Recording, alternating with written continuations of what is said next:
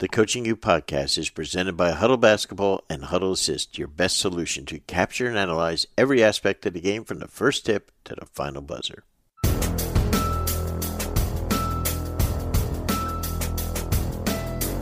Hey, welcome to another Coaching You podcast presented by our friends at Hudl and Hudl Assist. This is the coach, Brendan Suhr. And uh, let me say this uh, what a Final Four we had. Uh, and I just felt the only way that you, our great listeners uh, and coaches around the world, would really appreciate it as I get one of the foremost global authorities on basketball and the voice of ESPN, especially in the Big 12 conference.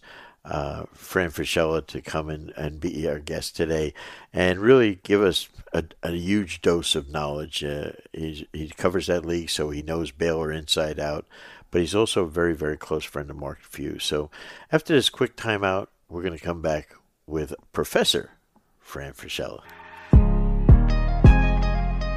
Hi, this is Brendan Suhr. I'm talking to coaches, PE teachers, ADs, and camp directors because I'm so excited to announce our newest Coaching You podcast partnership with my friends from 360 Hoops. What if I told you that I've witnessed the most innovative game, training, and exercise for kids that I've seen in decades? 360 Hoops takes up less space than traditional basketball and allows for more players to get involved in developing their basketball fundamentals. The three sided basket is attached to wheels for easy transportation and can adjust from 7 to 10 feet. The uses are endless, from elementary and middle school recess to physical education class. It can also be used for team practice and skill development training for teams with players of all ages. For more information, visit www.play360hoops.com.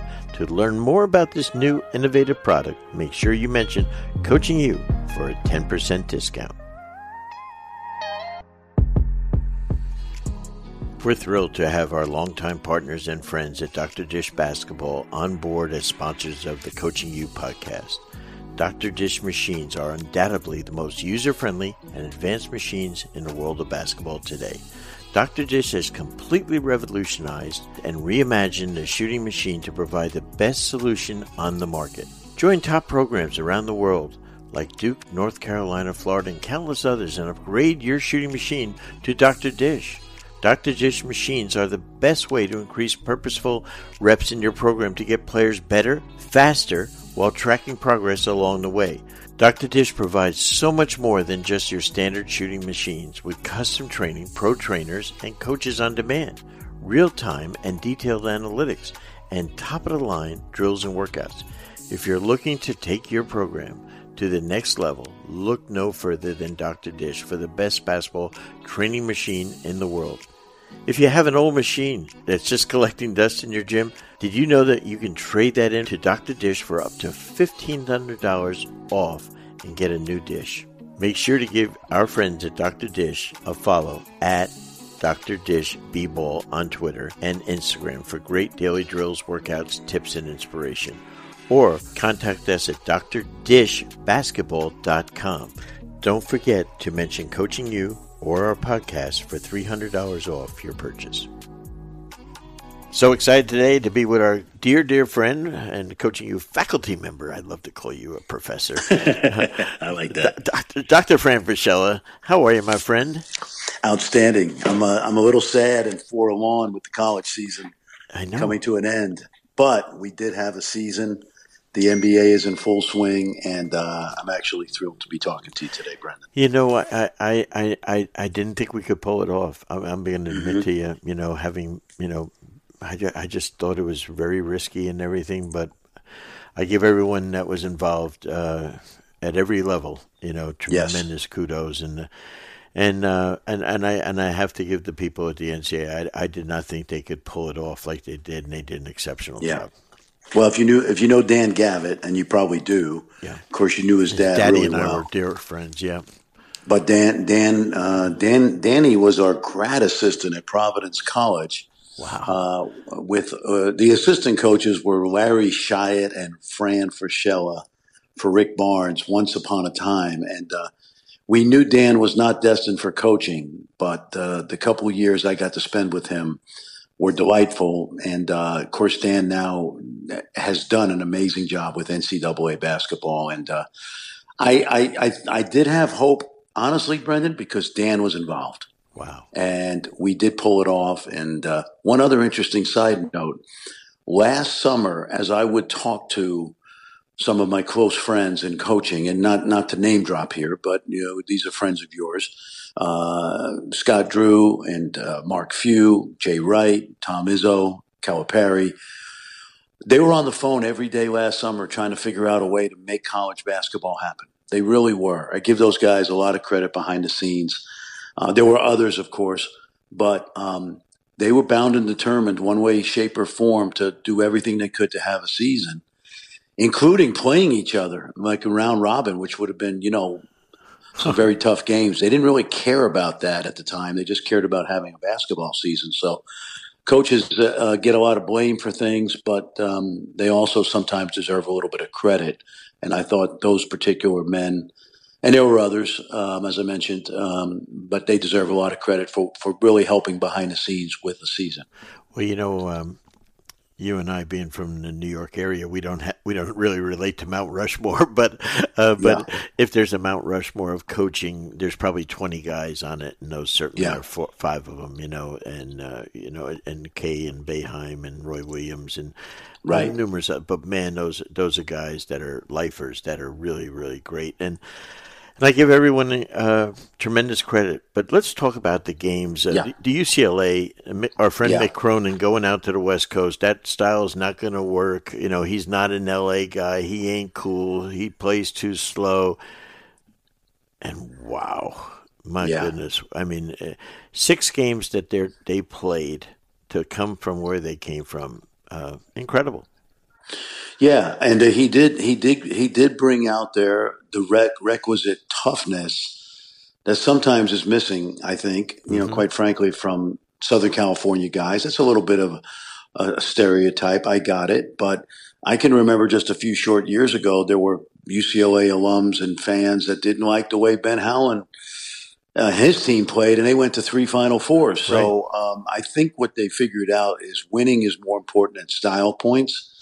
And but but impressively, Brendan, to me was actually as the season unfolded, UCLA's offense was better than their defense, and uh, statistically, so it's really interesting that for a guy who does have a defensive mindset.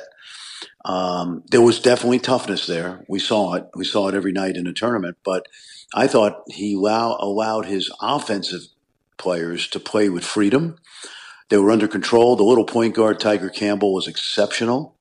Uh, Johnny Juzang was tremendous. Uh, he's a budding star in college basketball. And so I, I, thought Mick did a really, really spectacular job of not only getting his team to play hard, but also overcome some adversity. They, they lost some guys. Um, and uh, they were fun to watch. And it was a little unique because we sometimes think of UCLA – as an underachieving team, but that was not the case with this with this team.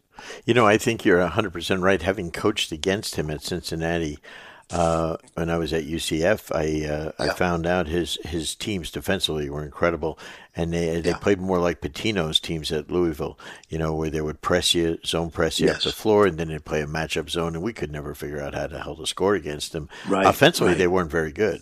you know, and they yeah. had good players, but they just weren't. There was not much creativity, and I thought they flip flopped when he this year. Yeah, and, yeah, I, I, do too. And and uh, the little point guard, I think, gets a lot of credit, Tiger Campbell, because uh, when I watched him practice a couple years ago, and I had actually seen him when he was a ninth grader at one of these AAU extravaganzas uh, for Under Armour, and I thought he was a nice mid-major point guard, maybe high mid-major. You know, maybe uh, not that not that the American, as you know, is a major league. It's not, but uh, I think the top of the league certainly is really really good. But I thought that was the kind of league he would excel in.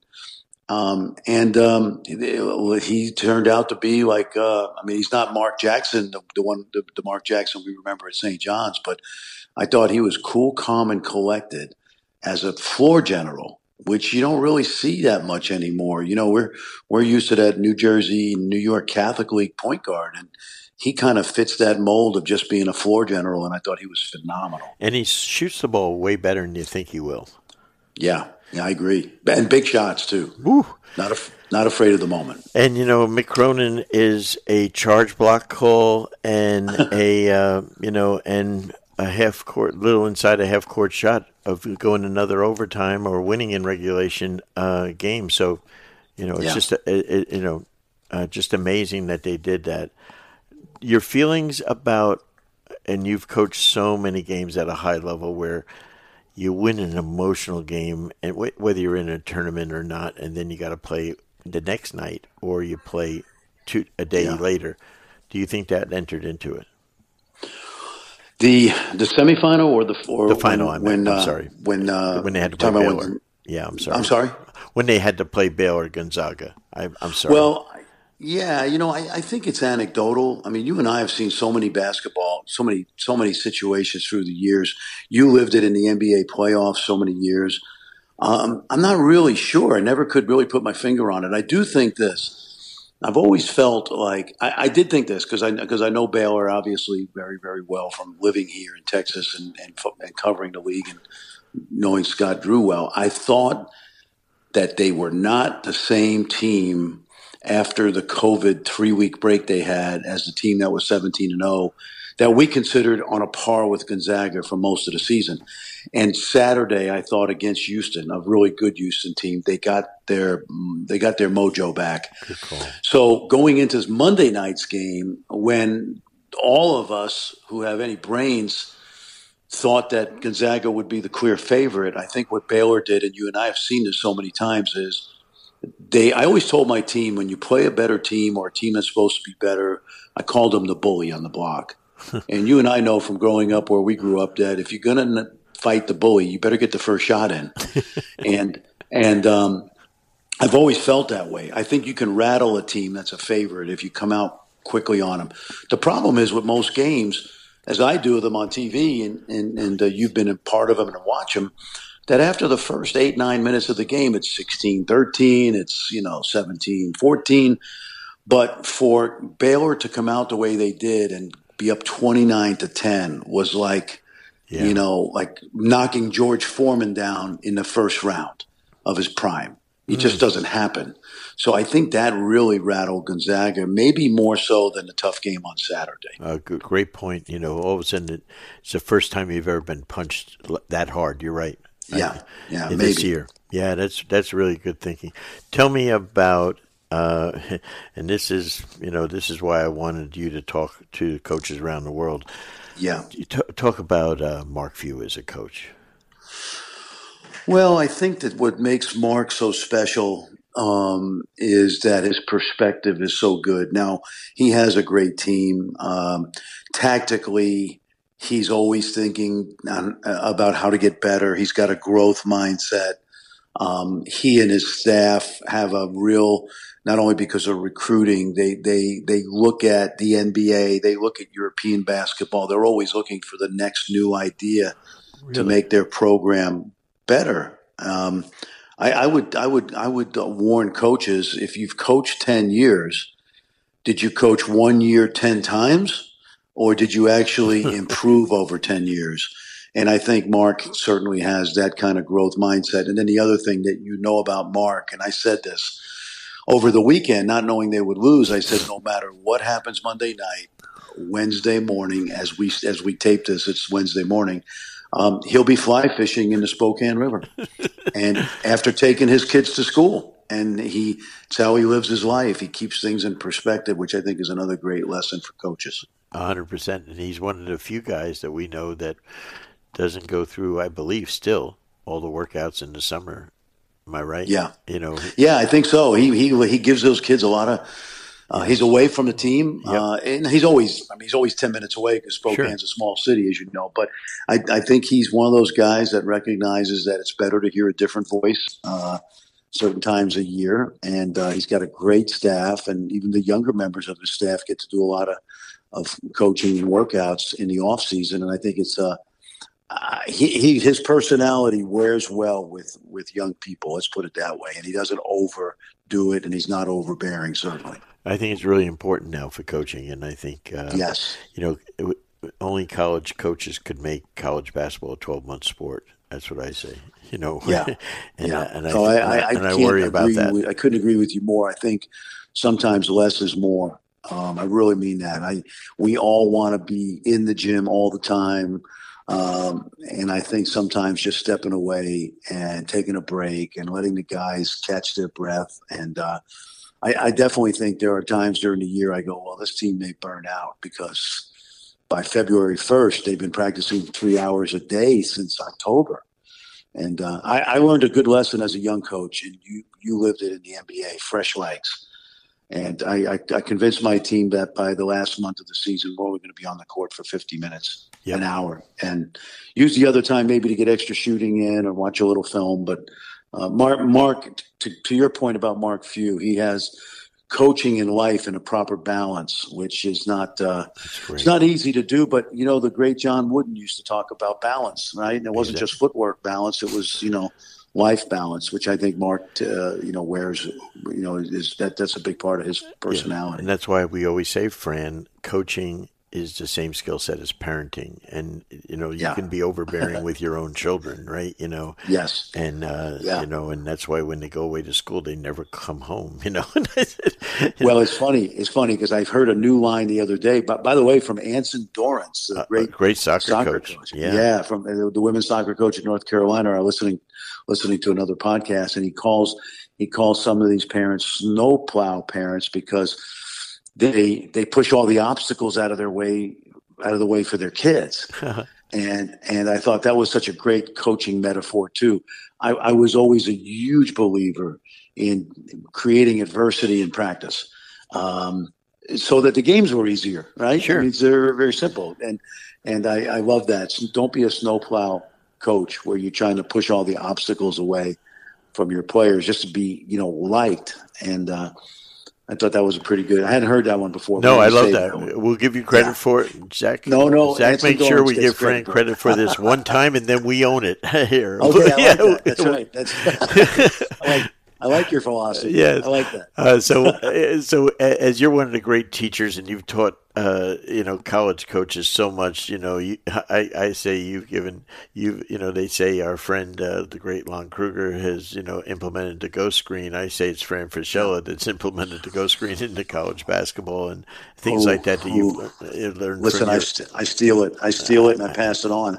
I got to tell you, like, uh, what really and here's what I would tell you, and I don't know how you feel about this. I really felt coaching really took a step up this year. Uh, I watch college basketball more than anything else, so I'm speaking in college because the, one of the silver linings of the pandemic to me was that going back to last March, April, May, June, so many coaches got on Zoom calls and shared ideas and you know were part of coaching clinics on zoom we we discovered zoom and we discovered how easy it was and I have to tell you that um, one of the heartwarming things for me was I learned a lot of pick and roll basketball last spring, uh, and particularly from a number of people. But Chris Paul, watching Chris Paul on tape is the most uh, eye-opening experience. The guy, I can't believe how how much of a technician he is in pick and roll. And then the European coaches. Incredible. And what we did, many of us, we just passed all that information on, ghost screens and boomerangs, and you know, uh, taking advantage of sw- you know, switching became a big deal, right? Sure. Five years ago, in uh, particularly in college. So there was a year or two where college coaches didn't have any antidote or solution for switching. But my point is, this past 12 months, coaching really took a step up because coaches, without having players around, Brendan, had a lot of time to share ideas, study the game, and I saw it. I saw it in the Big 12 all year. It's the best coaching that's happened in college basketball in the last 20 years this season because of that. You, I think so. Yeah, because I could, uh, you know, when I when I was in college coaching, which I spent 15 years, uh, you know, yeah. but between the American and uh, SEC, you could pull out the same scouting report from teams, and it'd be the same thing yeah. for, for every year and now all of a sudden different stuff. And I said, kudos to those teams. Yes, and yeah, exactly. And, and you know what was great uh, to watch uh, how you know they they did the switching, and it would either be one yeah. through four switching, or or some teams like Gonzaga would even do one through five, uh, sure. because uh, Timme's such a good you know guarder. But all of a sudden, uh, then we saw our friends at Baylor, who we'll discuss in yeah. a minute, who implemented ghost screens, the hard roll to the rim, dragging oh. dragging that player so that you have two guard, players guarding the ball, oh. uh, and then of course the boomerang where they throw the ball back, and then all of a sudden you have, you know, Mitchell with a mismatch against the center and just whipping them off the dribble. And well, listen, fantastic. I, I, I only learned the boomerang the last two years, honestly and and uh, you, you, may have seen it in the NBA forever. I no, did not. No, I had not. Yeah, no. and but that's my point. Like yeah. I saw this and I said, coaches need this. Like we, like I'm not coaching anymore, and I, I, you know, Scott Drew will wink at me at times when I'm down there. Yeah, but I watch them play. You know, for coaches who are listening, if you go back and watch the championship game, Drew Drew Timme, who to your point switched all season just imagine a linebacker trying to guard Jerry Rice in his prime. And that's what Baylor did to Gonzaga the other night, really. As good as Drew Timme is, he was exposed defensively because of the way they took him out to the perimeter and then boomeranged him and kept him in a mismatch. And it was really um, brilliant coaching, which is why I always, I think the lesson from Scott Drew, honestly, as someone I've really watched closely for 18 years, we've become dear friends, is you can keep improving as a coach the, the coaches listening to this podcast right now, if you yep. think that you know everything you need to know about basketball, you do not. Um, I personally learned something about the game every week of my life that I wish I knew 25, 30 years ago, by the way. But um, a guy like Scott Drew was a good coach when he got to Baylor. He got a little bit better, a little bit better. And now, when you watch their practices, it's pretty easy to say, Brendan, someone like yourself would watch and say, this guy is a great coach. Mm-hmm. And it, it, it, didn't happen overnight, it, it, evolved. I couldn't agree more. Would you explain for our listeners, and we, you know, in a hundred plus countries around the world that you know you've yes. helped us grow to, but you know, explain to them two things: one, what is a ghost screen, and then what yeah. is a boomerang?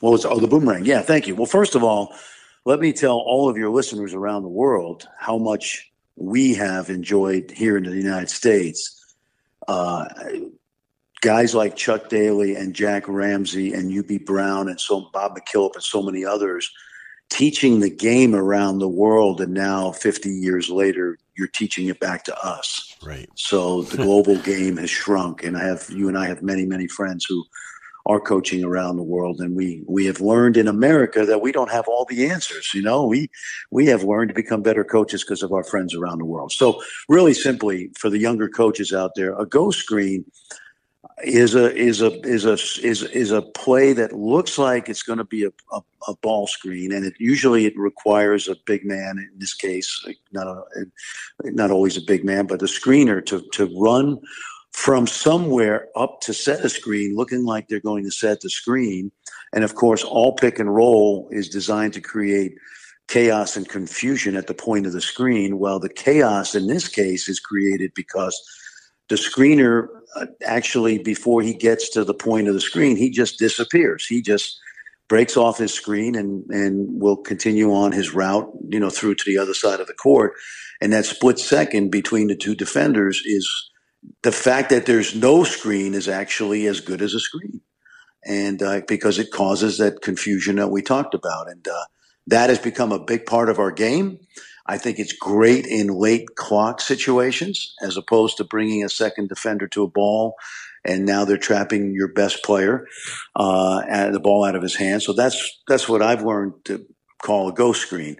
The boomerang is when we come off a ball screen and a big man switches onto a guard, the defense instinctively will shrink the floor when they see the big man in a mismatch with a good a good guard. So in order to keep that uh, mismatch alive, the guard will get rid of the ball quickly. The defense has a tendency to catch its breath and relax but we boomerang the pass right back to that guard before the big man can leave uh, that switch and he's still out on an island now with a live dribble. And we call it a boomerang because the ball gets passed right back to that guard in the mismatch quickly. And he now can attack that big downhill. And Baylor did that uh, seemingly time and time again in the championship game. Hope that wasn't too. Oh no, no, no, that's fabulous. I, I yeah, think that that's was... how I look at look at those two plays. All right, we're going to take a quick timeout, and then we're going to come back with Professor Fran Fraschilla. The best basketball coaches are relying on data more than ever. That's why coaches love Hudl Assist. With Assist, you get full game breakdowns, including cl- complete team and player stats in less than 24 hours. Your stats are ready when you need them, and Assist is more than just a box score. Use interactive reports like shot charts and advanced stats like the li- like lineup data, VPS, and of course effective field goal percentage to coach smarter. Plus, Assist brings your stats to life. Every stat is marked on the video at the moment it happened. See every shot, turnover, rebound, and much more with just a few clicks. Want to see how Hudl Assist is elevating basketball? Visit hudl.com slash assist. That's H-U-D-L dot com slash assist to learn more. MindVue is an amazing, amazing company that literally is just releasing a platform. They have developed an incredible assessment that we have just totally, totally been blown away with because on this assessment that you can take in a matter of 15 minutes or so, 20 minutes on your phone, the things that you've never been able to measure before, like resilience, grit, hope, adaptability, all these things, they are able to measure them as to how you're thinking and feeling right now. This is a game changer as far as I'm concerned. I'm a strength finder guy. I love all that. But MindVue is the latest technology. It is just literally coming on the market right now. The platform that they've created is second to none. The emphasis right now on your players' mental wellness is unprecedented.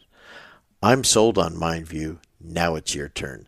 For more information about MindVue, M I N D V U E, please contact the COO, Clete McQuinn his email is cmcquinn at mindvue.com or visit their website at mindvue.com. Fran, uh, getting back to the Go screen, one thing I yeah. saw that, again, uh, as we keep going to school, you and I, and keep yeah. learning, uh, I've now seen the M- the NBA implementing something that I think is pretty good, by accident mm-hmm. or not and that is sometimes we like to when we when they do swing the ball from one side to the other in the NBA, which is rare, but when they do yeah. and they swing the ball from the top to the wing, many times teams will run over and set aside ball screen, right? Right. So what they're doing now is as they start to go, they're not slipping it; they're just cutting hard. Yes. And and now the guard is not sure if there's a switch, not switch, mm-hmm. and they're and they're moving. And then the other one that I've seen that I love is all of a sudden your big is inside and always coming up for that ball screen. Now they're coming from the wing, almost like foul line extended, sprinting yeah. at the ball and and go screening it to the opposite wing. And now the guy is seeing over his shoulder. Someone's coming to screen, but he doesn't know who it is, and it's really right. the best shooter on the court. And I, I found that to be very interesting. You know, either you turn your head and the guy drives by you, or they both guys switch. Or one guy switches and the other guy stays with the ball, and now the shooter's wide open. So just something for the listeners. I love about. it, and I'm I'm telling you these things. I, I know how you and I have seen this forever. There's there's young coaches out there that are putting pad to paper right now. I hope, or paper yep. to pen, I should say, and jotting stuff down, and and uh, and this is how uh, this is how you create what we call wrinkles, you know. Right. And uh, the Charlotte Hornets do a great job of running up to set a ball screen and ghosting it. And they have a term for it, I can't remember, but they just basically sprint out of it to the other wing. And they and the man with the guy with the ball just swings it to him, and because of that little bit of indecision, it's a it's a hard closeout. Yeah. Now the defender's trying to get back, and we either got a. Sh- it's a great late shot clock play because you either got that shot or a chance to drive the closeout. And uh, here's one more for you: ghost screen into a at the top into a flare screen for the ghost screen. Yes. So there's so many things you can put on paper that you can fool with at home, and uh, which I used to do, by the way, in eighth grade at St. Edmunds back when I was uh, when I knew I wanted to coach. that, that's why back of my notebook. That, uh, that's why your folks are disappointed that you know. that's why I went why, to PC. Why, yeah, why I went did, to PC Brooklyn College? Yeah, why Boston did College. why did when I told my mom, when I told my mother I'm going to be a coach, she said, "Why did we waste money on college? Why did we do this?" Uh, I, I, know the feeling. I know the feeling. I came from a family that they yeah. coach. What are you talking about? But anyway, it's, uh, it's been a good life. It's hey, been a good life uh, for both of us. Uh, so let me ask you now with uh, talk about the players in Gonzaga, the pro prospects. Yeah. Okay, give me your yeah. evaluation, Jalen Suggs. I love Jalen Suggs. I think he's, you know, um, I, I don't know who to compare him to. I think I was talking to Sam Mitchell the other night, and we talked about not early in his career because he really took a while to get going, but later on a Chauncey Billups type, a big point guard. Chauncey had to learn to play point, as Sam said, but but certainly became a great player at that position. And you know, because Chauncey could shoot it, he could play the one or the two. He was obviously a good defender.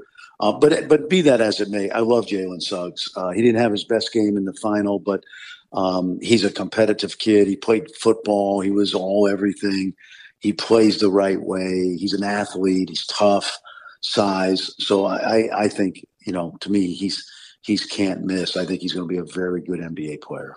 Yeah, his defensive anticipation is what grabbed me. I never, I never saw a yeah. guy that could shoot. I think his anticipation on both ends, Brendan, yeah, and I think part call. of it is playing football.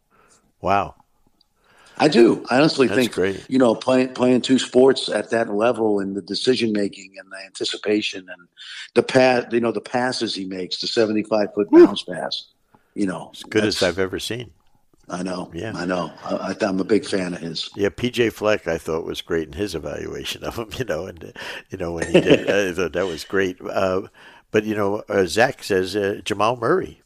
That's a pretty interesting yeah. comparison. Yeah, know? yeah. I mean, you know, those guys. You you've seen so many talented athletes play in the NBA, but the guys that have the athleticism, and not that Jamal's a, a freak, but he's certainly he's athletic to me in a way Steve Nash was athletic, Jamal Murray, you know, that's how I see it. But what I love about guys like Jamal Murray and, and Jalen Suggs is their their anticipation skills. Their to me, that's a skill in itself. You know, just knowing where they are, how to create separation from a from a defender, how to anticipate a passing lane on a defensive end. Uh, I just love watching those guys because they are the ultimate in the game we love. They're athletic and they're skilled and they're creative mentally. You know, they have a great basketball IQ, which is always fun to see a player with all those attributes. I thought this guy, I thought Kispert struggled with his shot a little in the in the in the you know in the tournament a little bit. Yeah. Um, and I think, and I and I said this to Zach one day. I, I think, I, I think Mark Schmitz, who I think is maybe the best evaluator I've seen in the NBA for a long time. I thought yeah. he had him a little high, where he had him top ten early. Um, yeah, b- because of the he's athletic as heck, but he's yeah. not Jalen Suggs athletic. You know, so I don't know if they will just attach to him in the NBA because he's such a great shooter.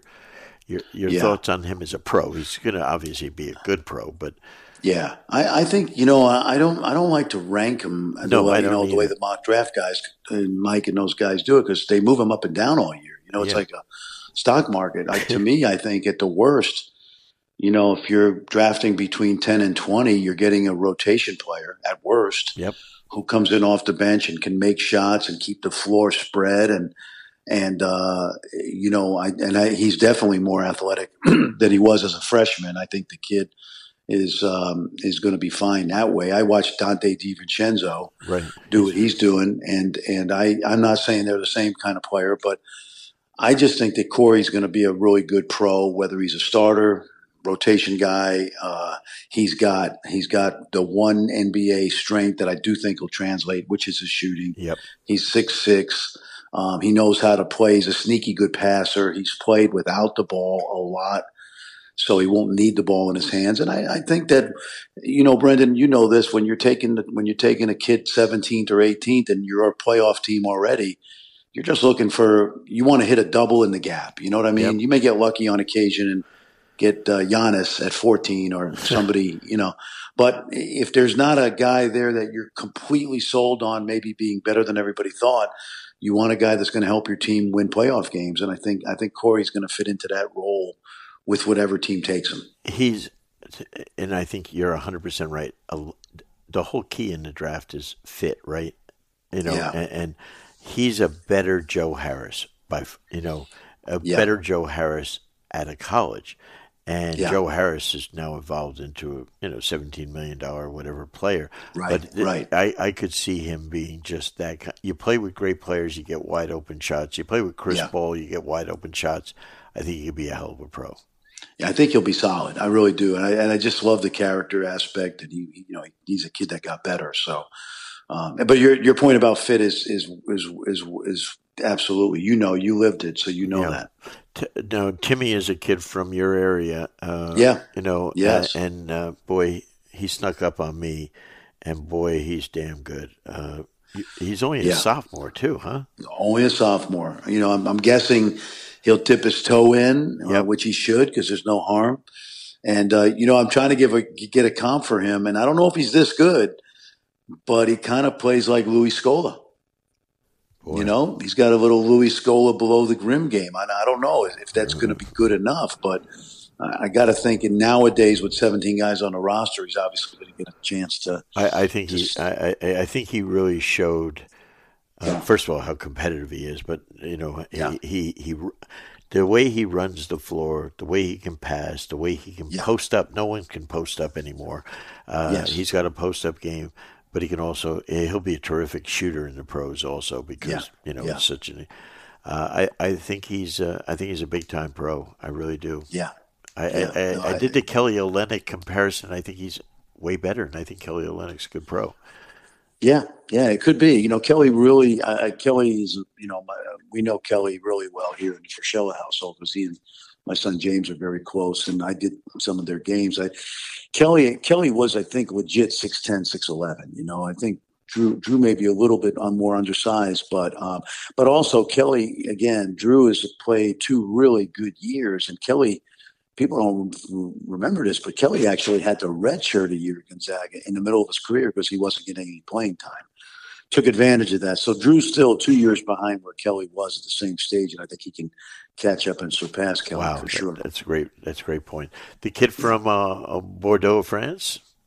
I can never pronounce his last name. Uh, Ayayi. Ayayi. See, I'm um, not a um, broadcaster. Listen, this is a kid that Mark Few told us when he was a freshman he didn't think he'd ever play he just was so far behind when he got there, and they redshirted him. But damn, you know, six five, long arms, athletic, open court guy, defends, makes shots. I mean, I can't imagine. You know, I, I have friends that tell me, "Oh, this kid can't make the NBA." And unlike when you started, I said, "Yeah, he can because." There's 17 guys on a team now. Oh, he can definitely make the NBA. Yeah, yeah, no, but I'm just saying in general. In general, like you know, it's not as I hate to say it this way because we know how hard it is to play in the league, but it's not as hard to play in the league, I don't think, as when you started coaching in the league because there's more spots. And there's a G League for some development. So when someone says, You sure so and so can play in the league? I go, Yeah, because, you know, 17 roster spots. A couple of those guys are two way spots, but I think I think Ayayi is going to be a, like a really good complementary guard. And, You know, can can play. I, think he can guard three spots on the perimeter. Mm, that is, that, and the kid Nembhard, who transferred from Florida, boy, from the way he started the season to the end of the season, uh, they're obviously their most improved player. But what an yeah. important piece to their team. Another guy that um, knows how to play. You know, I watched him. He's played. He's already played for the Canadian national team. He'll be a big part of their, you know, pot- potentially their team this summer. He actually may make the Olympic team. Uh, I know they really like him because he's a pure point guard.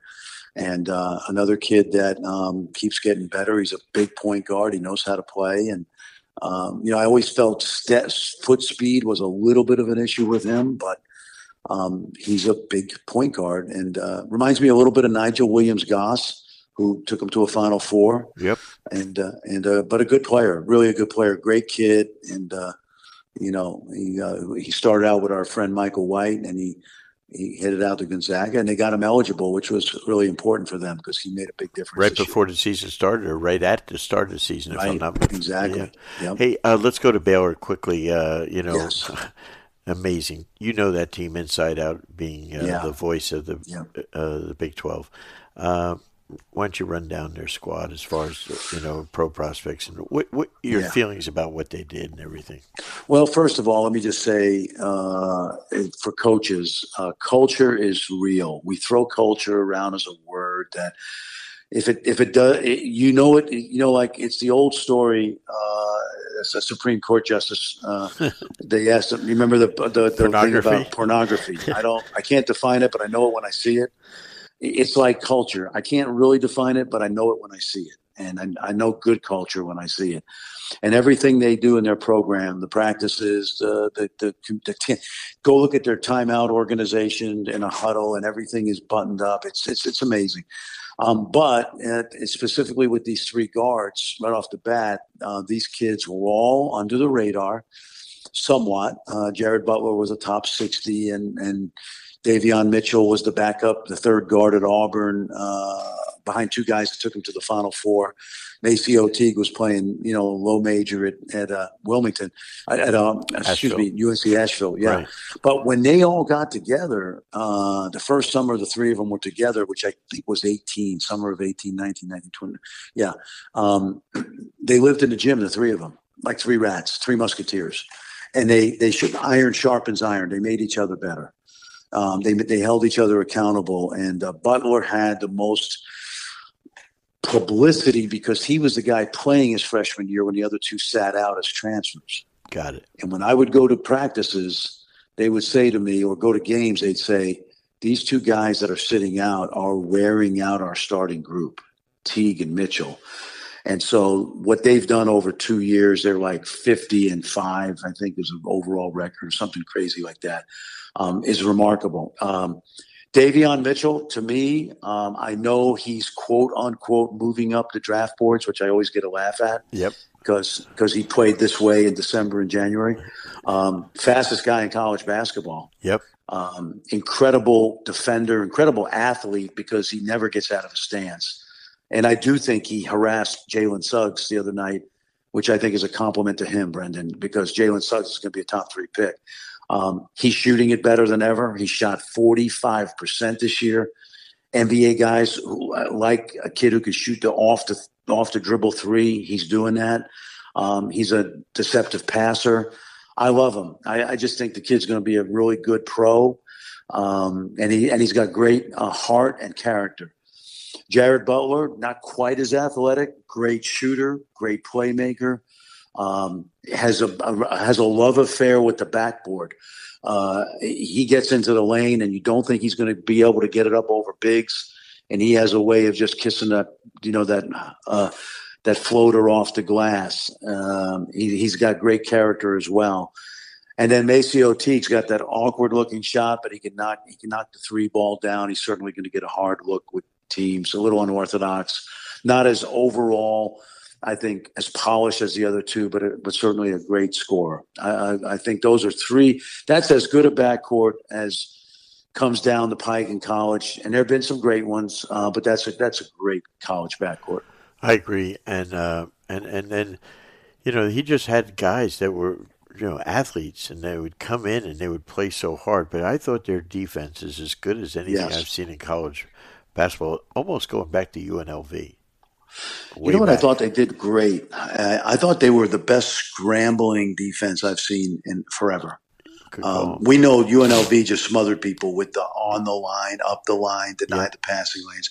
I always felt UNLV was the one defense I've ever seen in my whole life that could take away passing lanes and also take away dribble penetration at the same time. exactly. Usually you have to give up one for the other, right? You know, you, you play pack line defense, so you can't deny. And if you deny, you're going to get beat back door. And I thought UNLV, they didn't worry about either. They they took away both. I think with Baylor, what they did a great job of was helping and bringing everybody to you know to the strong side, no that no middle stuff, which I laugh about, by the way, because you know Chris Beard made no middle famous, and I thought Mr. Iba and Bob Knight made no middle famous, but what do I know? You know, uh, but uh, but every, we know everything goes in cycles. But I thought scrambling out of help situations to the weak side, I've never seen a, a college team better than Baylor. Boy, you're right on the money on that one, boy. We're going to take another quick timeout and be back with Fran Fraschilla.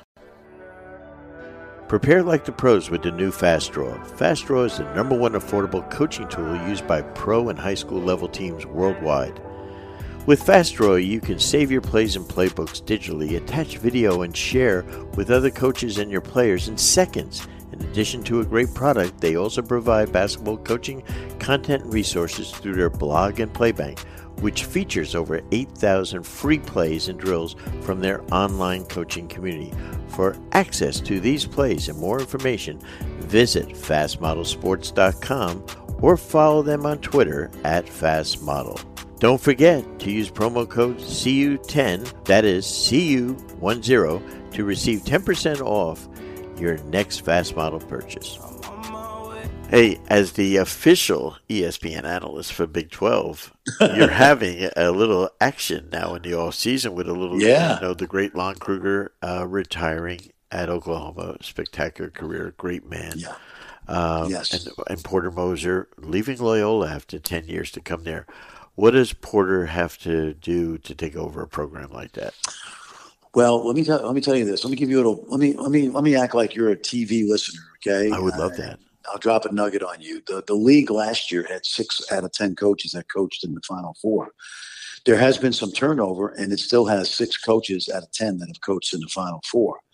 Because with Lon Kruger leaving, Porter Moser comes in uh, to Oklahoma, a great hire, and Scott Drew now is officially a Final Four member, and he'll replace Shaka Smart, our good friend who's now up at Marquette. So it remains it remains brendan six of the ten coaches have taken teams to a final four which is incredible. Um, porter's going to be a great fit in this league um, and partly because you really have to be a great coach in this league if you do uh, he will get good players but coaching matters uh, these guys are not playing our friend Mike Lombardi calls uh, some play calling in football ba- playing battleship. You're just guessing.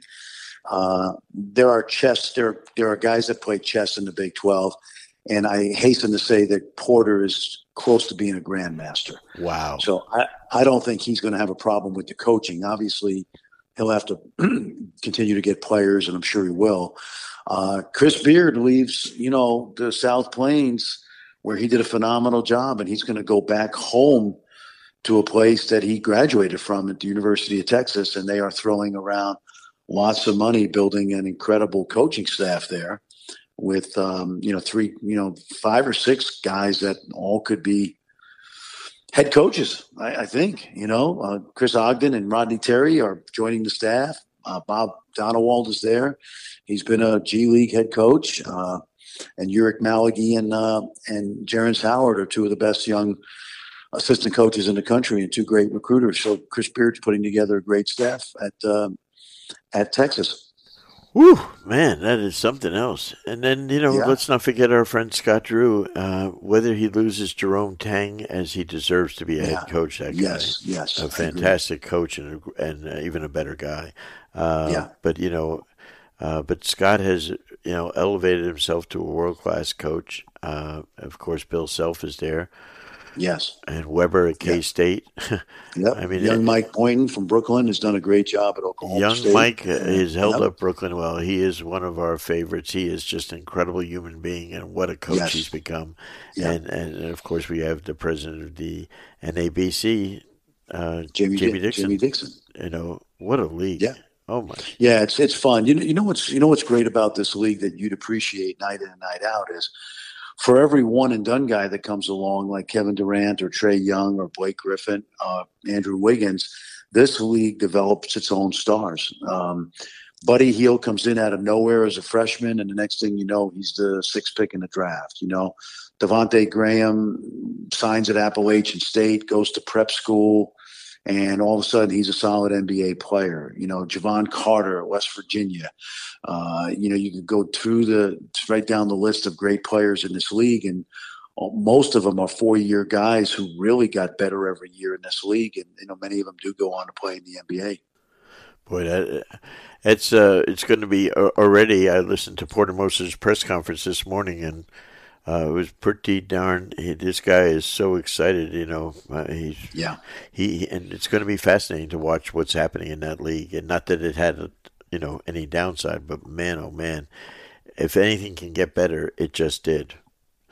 It's a it's a great league. It's a you know you and I remember the old Big Eight and yep. uh, and you know and the great tradition at uh, places like Kansas, K State, Missouri, and uh, Iowa State with Johnny Orr. And um, you know, it's um, it's a really good basketball league. The coaching is good, the player development is good, and you know, each and every year for every, like I said, for every superstar that just comes here for one year. We get to watch like the Baylor kids. The, you know, they're all grown up now. You know, uh, Shaka Smart's team was a veteran team this year with some really good players, and you know, those Iowa State kids of a few years ago, Freddie Hoiberg and Steve Prohm. I mean, five or six of them are still in the NBA. And all of those kids came in from, you know, out of nowhere, obscurity, you know, uh, uh, Georges Niang and uh, Monte Morris. And you go down the list of this league and it develops its own stars, which is a credit to the coaching, I think, too. I, I, I remember last uh, draft season when you were just singing the praises of Haliburton. And, yeah. Uh, and I, I, I honestly missed him. I didn't. I never really saw him play much. And all yeah. of a sudden, he's and you were right on the money because he's one of the probably two or three best rookies in the league. Yeah, and yeah, exactly, and that's the fun part. Again, he came in as a three-star recruit. Wow! And he went and he went to a place that had had a history, a recent history of developing guys as pros. And uh, you know, both Freddie and Steve ran a pretty point guard friendly system uh, at Iowa State. Great pick and roll uh, spacing and and uh, reading, and he he also had a gift for what I call uh, attacking the, the, the the help defenders in pick and roll. He could throw the cross court pass to the shooter in the other corner. He saw all five defenders in pick and roll, and um, so yeah, it's fun to watch those guys come up through the ranks. And and, and Kai Jones this year, remember that name, the kid from Texas, six eleven kid from the Bahamas who average under 10 points a game. And my friends at ESPN, uh, Jonathan and uh, Mike Schmitz, didn't even have him in their top 60. Wow. And the last time I checked, I think uh, Mike has him, uh, I don't know, 11th, 12th, or 13th now. So wow. they pop up every year, Brendan. It, it's amazing this league does that. That That's incredible.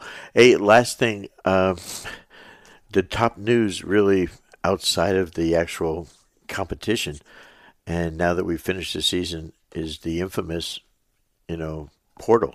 Okay. Yeah. The best yeah. line I've heard. Uh, two.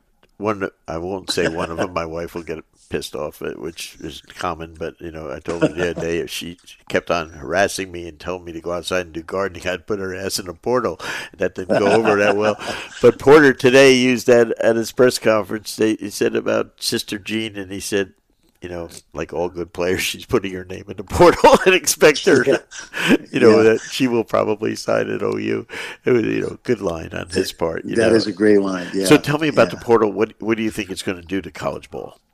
Well, uh, unintended consequences. Nobody knows yet because what's basically happened is everybody's a free agent. Everybody. Yep. And so the reality is that. Um, I used to say the number one job description of a college coach was crisis management coordinator.